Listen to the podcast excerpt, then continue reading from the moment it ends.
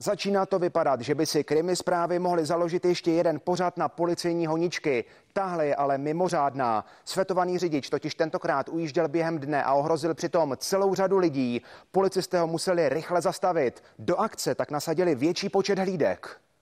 Skoro to vypadá, jako kdyby policejní vůz jel prostě jenom rychle. Má to ale důvod. Ujíždí před ním tohle auto, které na záběrech téměř není vidět a jeho řidič se snaží, co může, aby ho policejní hlídky nedostihly.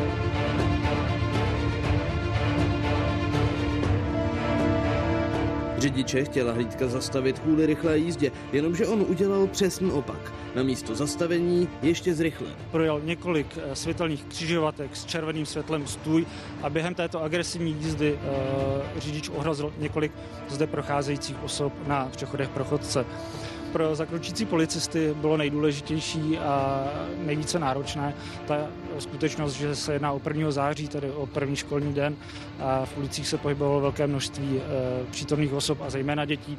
Využívající řidič se pohyboval zejména i Nerudovou ulicí, kde se nachází základní škola Nerudova a, a to zrovna v době, kdy bylo ukončeno školní vyučování. I proto do ulice policisté umístili zátaras, jenomže ho řidič projel, prorazil si obě přední gumy a nemohl pokračovat jinam než do ulice Klaricova. A kdo ji zná, tak ví, že tahle ulice je slepá.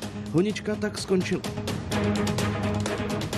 rychlost ujíždějícího řidiče se pohyboval někde okolo 130-140 km v hodině. A protože za volantem seděl podle policistů pod vlivem drog, navíc svou nebezpečnou jízdou ohrozil celou řadu lidí, chtějí ho stíhat za obecné ohrožení a za to by mohl být až 8 let za mřížemi. Policisté teď pátrají po svědcích, které mohl řidič svou zběsilou jízdou ohrozit. Pokud mezi ně patříte, můžete se ozvat na jedno z čísel, která vidíte na obrazovce.